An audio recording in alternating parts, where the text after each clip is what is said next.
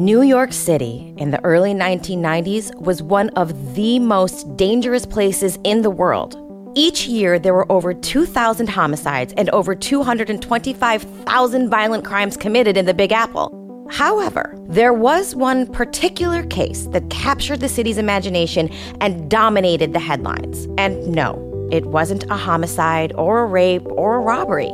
It was the bizarre case of Marla Trump and her former publicist, Chuck Jones, a man who would become known in New York City lore as the Shoe Bandit. A few years ago, I came to the rescue of a young lady battered by the media. She was under severe emotional stress as a result of her relationship with Donald Trump. The situation that has evolved today, I, I regret. There's been pain and anguish virtually on everybody's side. It was a very emotional time. I just kept asking, why did you do this? Why did you do this? It's almost like he wasn't there. He just kept sort of staring.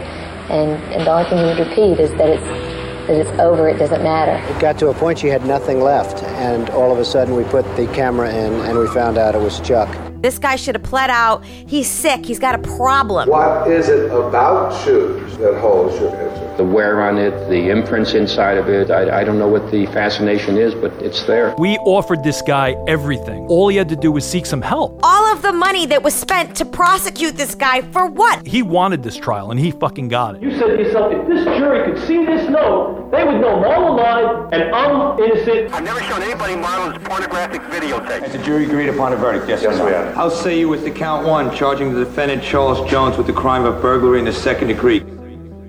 I'm your host, Trisha LaFoch, and this is Heeled, the curious case of Marla Trump's shoes.